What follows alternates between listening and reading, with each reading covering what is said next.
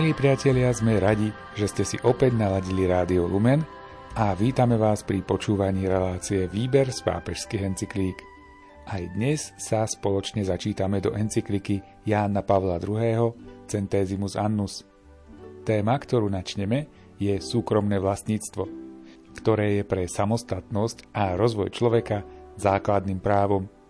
Zabezpečuje totiž každému potrebný priestor pre osobnú a rodinnú nezávislosť a preto treba na súkromné vlastníctvo pozerať ako na rozšírenie ľudskej slobody. Reláciu aj dnes pripravujú Miroslav Kolbašský, Anton Fabián, Jaroslav Fabián a Martin Ďurčo.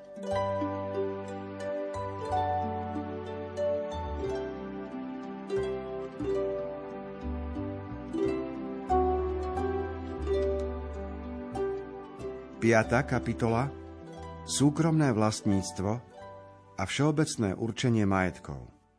Leo XIII v encyklike Rerum Novarum pomocou rôznych argumentov presvedčivo dokazoval proti socializmu tých čias prirodzený charakter práva na súkromné vlastníctvo. Toto pre samostatnosť a rozvoj človeka základné právo církev až do dnešných čias neustále obhajovala. Cirkev rovnako učí, že vlastniť majetok nie je právo absolútne, ale vo svojej povahe ľudského práva má vpísané svoje hranice. Keď pápež ohlasoval právo na súkromné vlastníctvo, zároveň jasne zdôraznil, že užívanie majetku, patriace do sféry slobody, je podriadené pôvodnému spoločnému určeniu stvoreného majetku a vôli Ježiša Krista zjavenej v Evangeliu. Pápež napísal, zámožným sa pripomína, že boháči sa majú chvieť pri pomyslení na nezvyklé hrozby Ježiša Krista, že raz budú musieť veľmi prísne účtovať pred Božím súdom, ako využívali svoj majetok. A citujúc svätého Tomáša Akvinského dodal. Ak sa však pýtame, aké má byť použitie týchto dobier, Církev neváha odpovedať, že človek nemá mať vonkajšie dobrá ako svoje vlastné, ale ako spoločné. Pretože nad ľudskými zákonmi a súdmi stojí Kristov zákon a súd. Nástupcovia Leva 13. zopakovali obidve výpovede. Súkromné vlastníctvo je nutné a teda je dovolené, zároveň je však obmedzené. Aj druhý vatikánsky koncil potvrdil tradičné učenie slovami, ktoré si zasluhujú presnú citáciu. Človek užívajúc tieto bohatstvá má pokladať veci, ktoré oprávnene vlastní nielen za svoje, ale aj za spoločné v tom zmysle, že môžu byť na osoch nielen jemu, ale aj iným. A ďalej – Súkromné vlastníctvo alebo určitá držba hmotných majetkov zabezpečujú každému potrebný priestor pre osobnú a rodinnú nezávislosť. A treba na ne hľadieť ako na rozšírenie ľudskej slobody. Súkromné vlastníctvo má svojou povahou aj sociálny charakter, ktorý sa zakladá na zákone určenia bohatstiev. Toto učenie sme aj my zopakovali, najprv v prejave na tretej konferencii latinskoamerického episkopátu v Pueble a potom v encyklikách Laborum Exercens a Solicitudo Rei Socialis.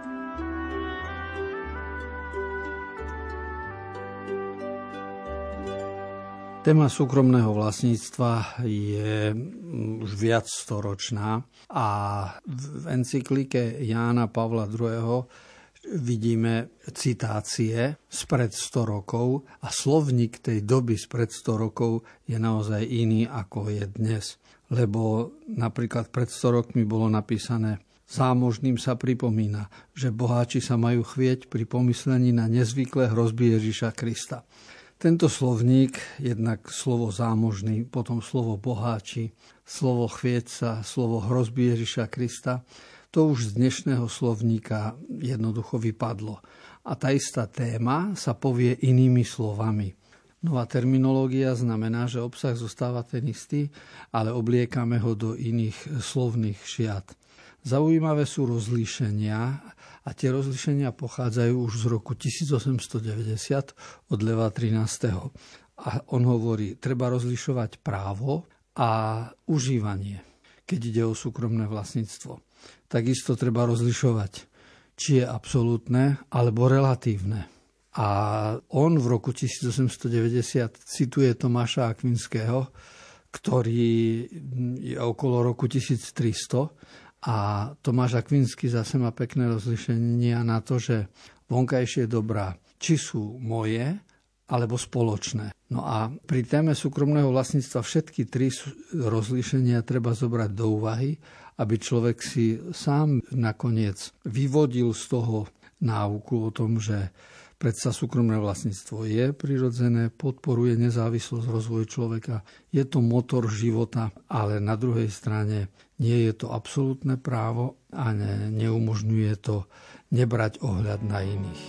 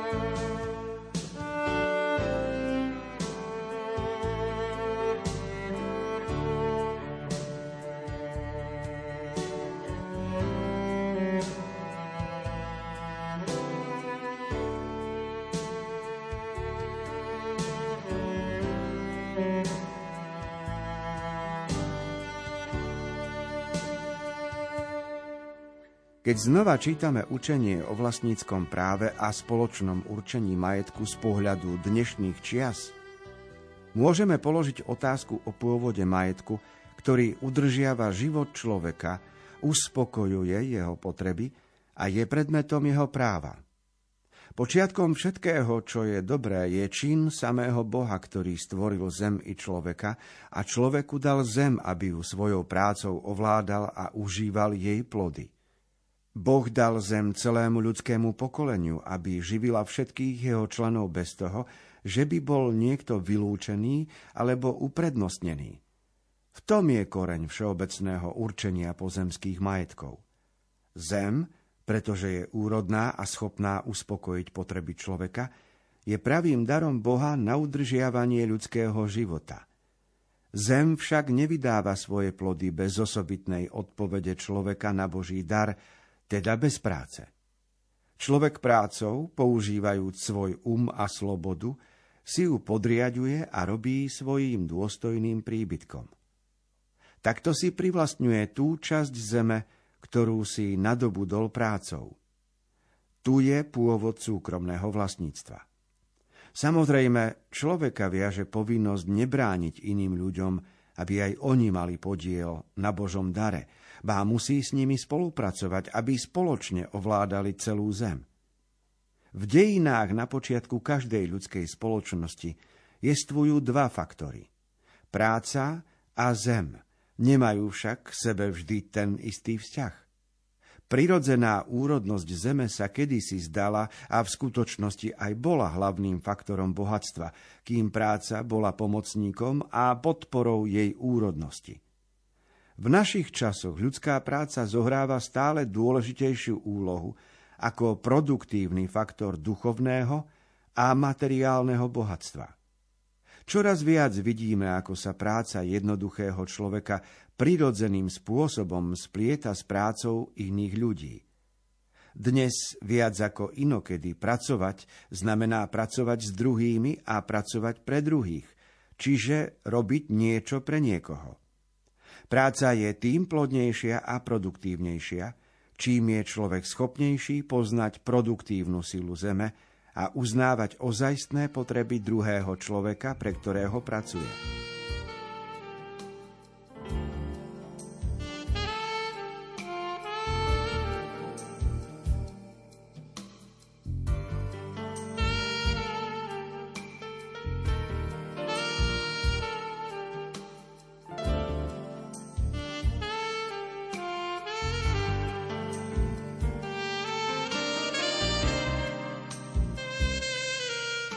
To, čo Jan Pavol II v jednom článku píše o filozofii ľudskej práce, to na inom mieste v roku 1981 v encyklike Laborem Exercens rozvinul v 100 článkoch, pretože téma ľudskej práce sa dá e, premyslieť z viacerých strán. Tu sa pýta na základnú otázku, kde je pôvod majetku. No a my samozrejme vidíme dnes pôvod majetku, ktorý máme, z čoho môže pochádzať. Áno, človek si niečo zarobí. No, áno, môže si zobrať úver z banky. Áno, môže človek privatizovať alebo mať e, veľké kontrakty so štátom. Človek môže zarobiť všelijak. Môže zarobiť na projektoch z Európskej únie zarobiť sa dá dedictvom alebo mať pôvod majetku z rozličných zdrojov. A my vieme o zdrojoch, poctivých aj nepoctivých, ale to nie je témou tohto článku.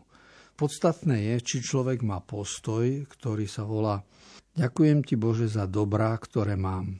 Uvedomiť si, že mnohé skutočnosti sú darom Božím. A medzi to patrí aj schopnosť pracovať, lebo práca je odpoveď človeka na Boží dar. Neviem, či niekto z nás tak rozmýšľa, lebo o práci rozmýšľame ako o nutnosti, ktorú potrebujeme absolvovať, aby sme mali peniaze. Ale zamyslenie a modlitba nás vedie k tomu, že práca je odpoveď človeka na Boží dar.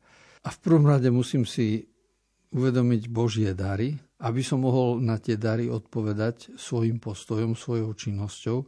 A táto činnosť potom bude hodnotená ako ľudská práca, ktorá môže byť pre, pre človeka na jednej strane môže byť aj záťažou, ale je aj požehnaním a dáva zmysel životu, dáva mu možnosť realizovať sa. Popri tom ešte pápež aj pripomína ďalšiu skutočnosť, že pôvod majetku môže byť od niekadiaľ, potom môže byť aj z práce. A pripomína to, ako sa menia aj pracovné záležitosti. Zatiaľ, čo v minulosti pracovať na roli znamenalo pracovať pre svoju rodinu a sledovať plody, ktoré nám zem dá. Dnes sa robí práca viac spolu s inými, spolu pre, pre druhých. A tá procesnosť práce je iná, ako bola v minulosti.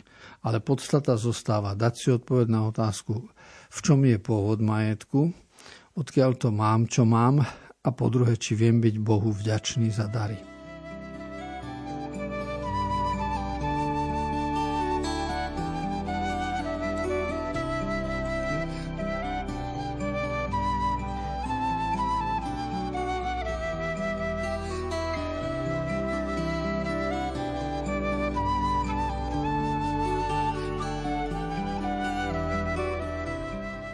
Dnešných časoch sa vyskytuje ešte iná forma vlastníctva a nemá menší význam ako vlastníctvo zeme.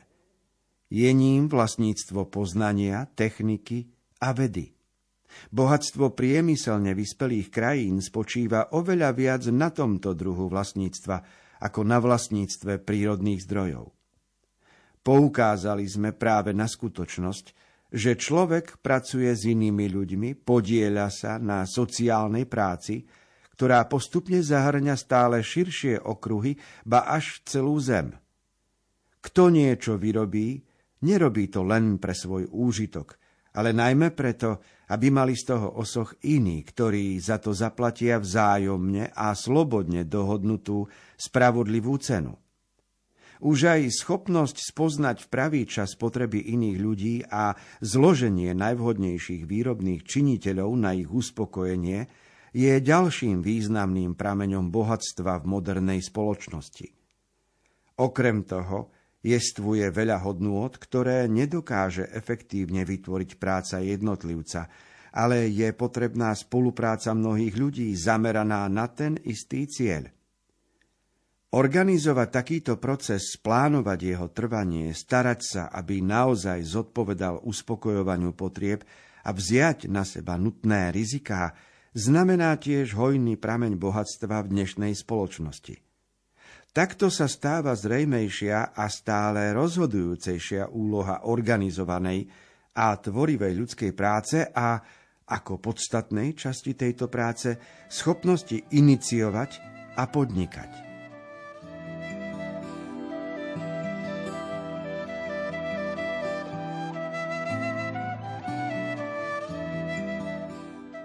Tak ako sa mení svet, tak sa zmenila aj práca, aj z hľadiska v obsahu, aj z vonkajšieho hľadiska.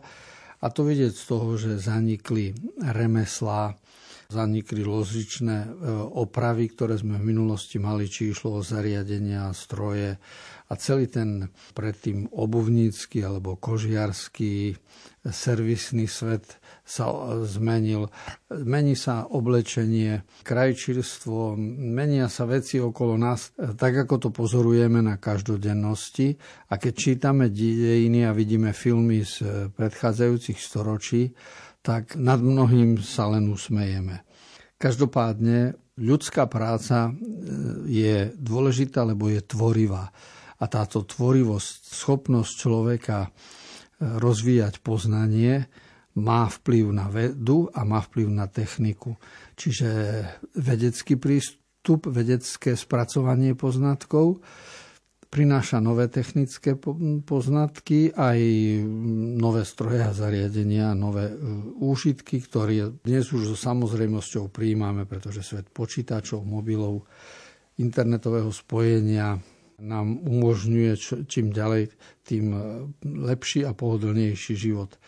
Každopádne organizovanie, manažment práce dnes oproti minulosti sa výrazne zmenil a potrebuje byť samozrejme aj humanizovaný a eticky spracovaný.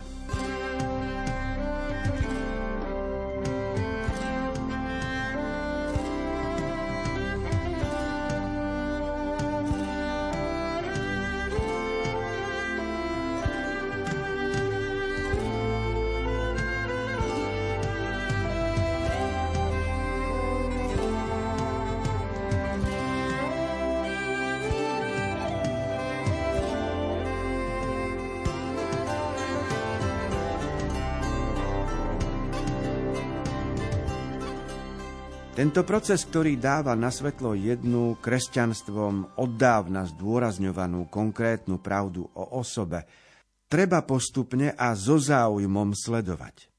Hlavným bohatstvom človeka spolu so zemou je sám človek. Jeho rozum objavuje produktívnu silu zeme a mnohoraké spôsoby uspokojovania ľudských potrieb.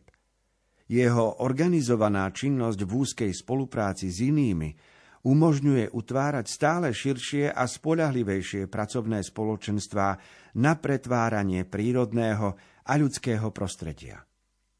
Do tohto procesu sú zapojené také dôležité činnosti, ako je usilovnosť, pracovitosť, obozretnosť pri podstupovaní rozumných rizík, spolahlivosť a vernosť v medziľudských vzťahoch, odvaha pri vykonávaní ťažkých a nepríjemných, ale pre pracovné spoločenstvo podniku nevyhnutných rozhodnutí a pri prekonávaní prípadných neúspechov.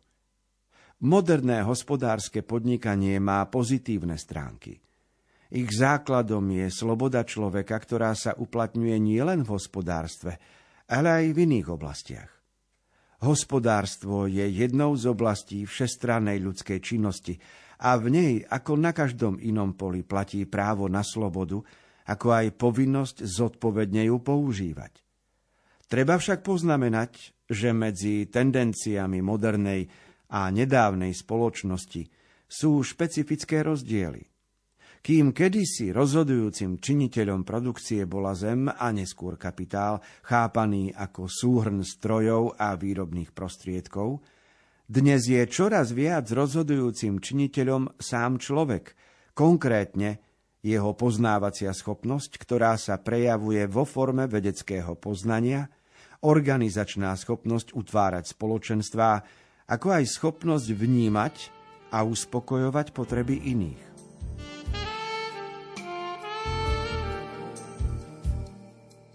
Jan Pavol II už v 50. rokoch ako profesor filozofie na Ljublinskej univerzite, mal témy o, o hodnote ľudskej osoby. Ľudská osoba bola predmetom jeho záujmu z hľadiska myslenia človeka. Keď sa potom stal pápežom, prvá encyklika, ktorú vydal v roku 1978, bola Redemptor hominis, to znamená vykupiteľ človeka. A tam je tiež kľúčové, nie vykupiteľ, čiže nie náboženstvo, ale človek, lebo človek je cestou cirkvi. A tá antropológia v súčasnosti má svoju vážnosť. No a k ľudskej osobe patrí to, že, že je to úžasná záležitosť, lebo na rozdiel od šálky alebo stola od veci, na rozdiel od zvierat, naozaj byť osobou je, je niečo iné. No a e, rozum v, osobe e, môže byť vôľa a city a sloboda, všetky mohutnosti, ktorými je obdarená osoba človeka, ktoré vytvárajú osobu človeka. To všetko môže byť využité aj zneužité a podľa toho potom e, hovoríme ďalej o patológii ľudskej osoby alebo o, o dare a o požehnaní. Z hľadiska podnikania Jan Pavol II pripomína sedem skutočností, ktoré by mali byť pri podnikaní rešpektované. Po prvé je to usilovnosť, po druhé pracovitosť, po tretie obozretnosť, po štvrté spoľahlivosť, po piaté vernosť, po šiesté odvaha a po siedme prekonávanie neúspechov. A každý, kto sa stará a podniká, vie, že týchto sedem skutočností, aj sedem vlastností podnikateľa sú dôležité a nevyhnutné, ak má napredovať. Pritom mnohí podnikatelia oprávnene hovoria, že to, čo nám dnes chýba, je tzv. hospodár, lebo hospodárstvo to je niečo iné ako ekonómia, je to niečo iné ako iba plánovanie, hospodárenie komplexne, aj keď my máme tzv. ministerstvo hospodárstva, ale máme tam politickú funkciu, kdežto e, človek, hospodár pre celú krajinu, to je iná osoba, iná osobnosť. No a to zatiaľ vidíme, že je nedostatok.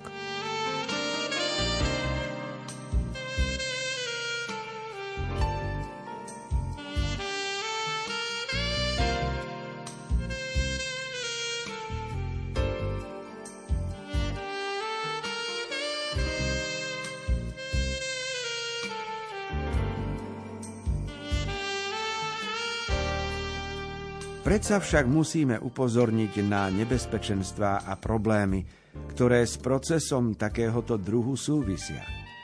Veľa ľudí, možno je ich veľká väčšina, nedisponuje prostriedkami, ktoré by im dovolili skutočne a ľudsky dôstojným spôsobom vstúpiť do systému podnikania, v ktorom práca zaujíma naozaj ústredné miesto.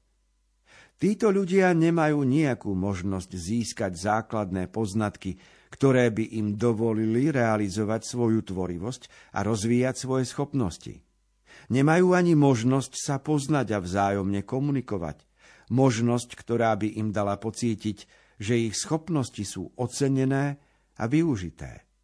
Jedným slovom, ak aj nie sú celkom vykoristovaní, žijú na okraji spoločnosti. Hospodársky vývoj sa uberá tak povediac ponad ich hlavy – ak sa náhodou bez tak úzky priestor ich tradičného spôsobu hospodárenia ešte viac nezúži len na obstarávanie výživy. Neschopný čeliť konkurencii tovaru, vyrábaného novým spôsobom a uspokojujúceho potreby, ktoré boli prv navyknutí zvládnuť tradičnými organizačnými formami, lákaný leskom očarujúceho, ale im nedostupného bohatstva – a zároveň sužovaní biedou, tiesnia sa títo ľudia v mestách tretieho sveta, kde často stratili svoje kultúrne korene a žijú v násilnej, neistej situácii bez možnosti zapojiť sa do spoločnosti. Nepriznáva sa im žiadna dôstojnosť a sú vystavení snahe vymazať ich z dejín násilnými prostriedkami na zníženie pôrodnosti, ktoré odporujú ľudskej dôstojnosti. Mnoho iných ľudí, aj keď ešte nie sú úplne vytlačení na okraj spoločnosti, žije v takých podmienkach, v ktorých boj o prežitie je absolútne prvoradý, kde ešte platia pravidlá prvotného neľútostného kapitalizmu, ktoré v ničom nezaostávajú za krutosťou prvej fázy industrializácie.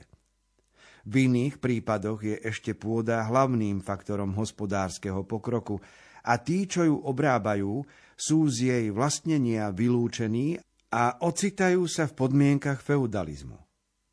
V takých prípadoch možno ešte aj dnes, tak ako v čase encykliky Rerum Novarum, hovoriť o neľudskom vykoristovaní. Napriek veľkým zmenám, ktoré sa udiali v najvyspelejších spoločnostiach, neľudskosť kapitalizmu a z neho vyplývajúce panstvo vecí nad ľuďmi vôbec neboli prekonané. Ba u chudobných pribudol k hmotnému nedostatku ešte aj nedostatok vedomostí a vzdelania, ktorý im prekáža vyslobodiť sa z položenia ponižujúceho poddanstva.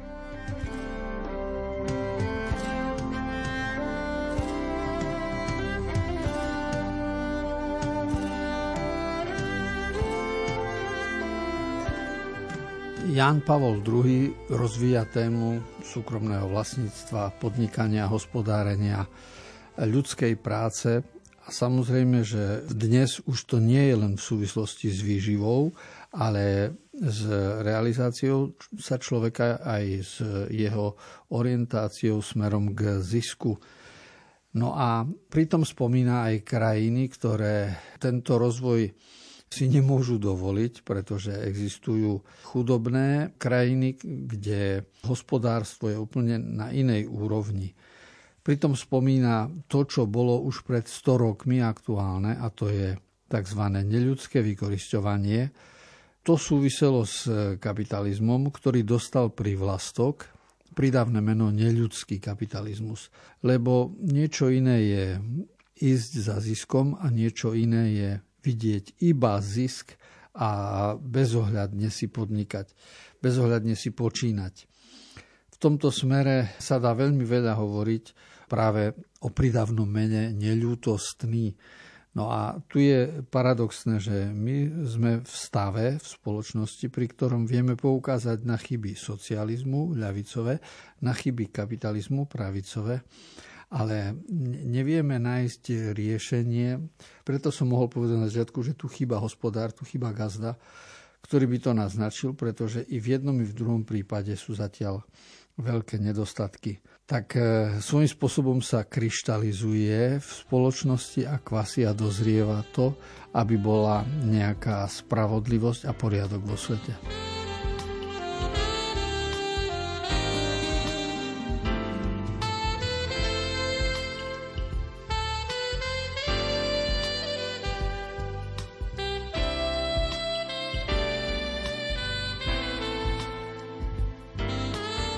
Čítanie a komentovanie encykliky pápeža Jána Pavla II.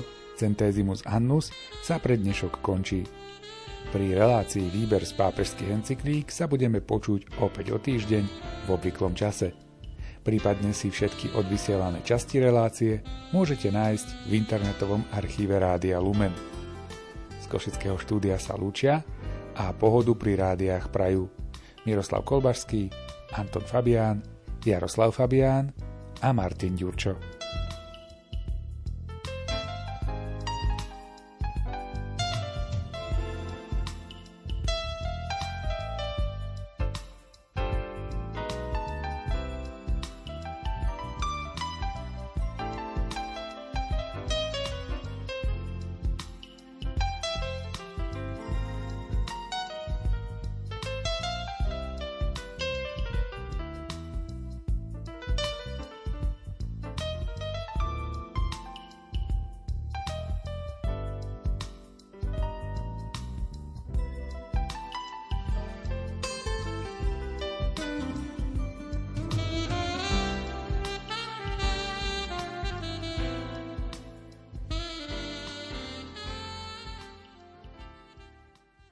požehná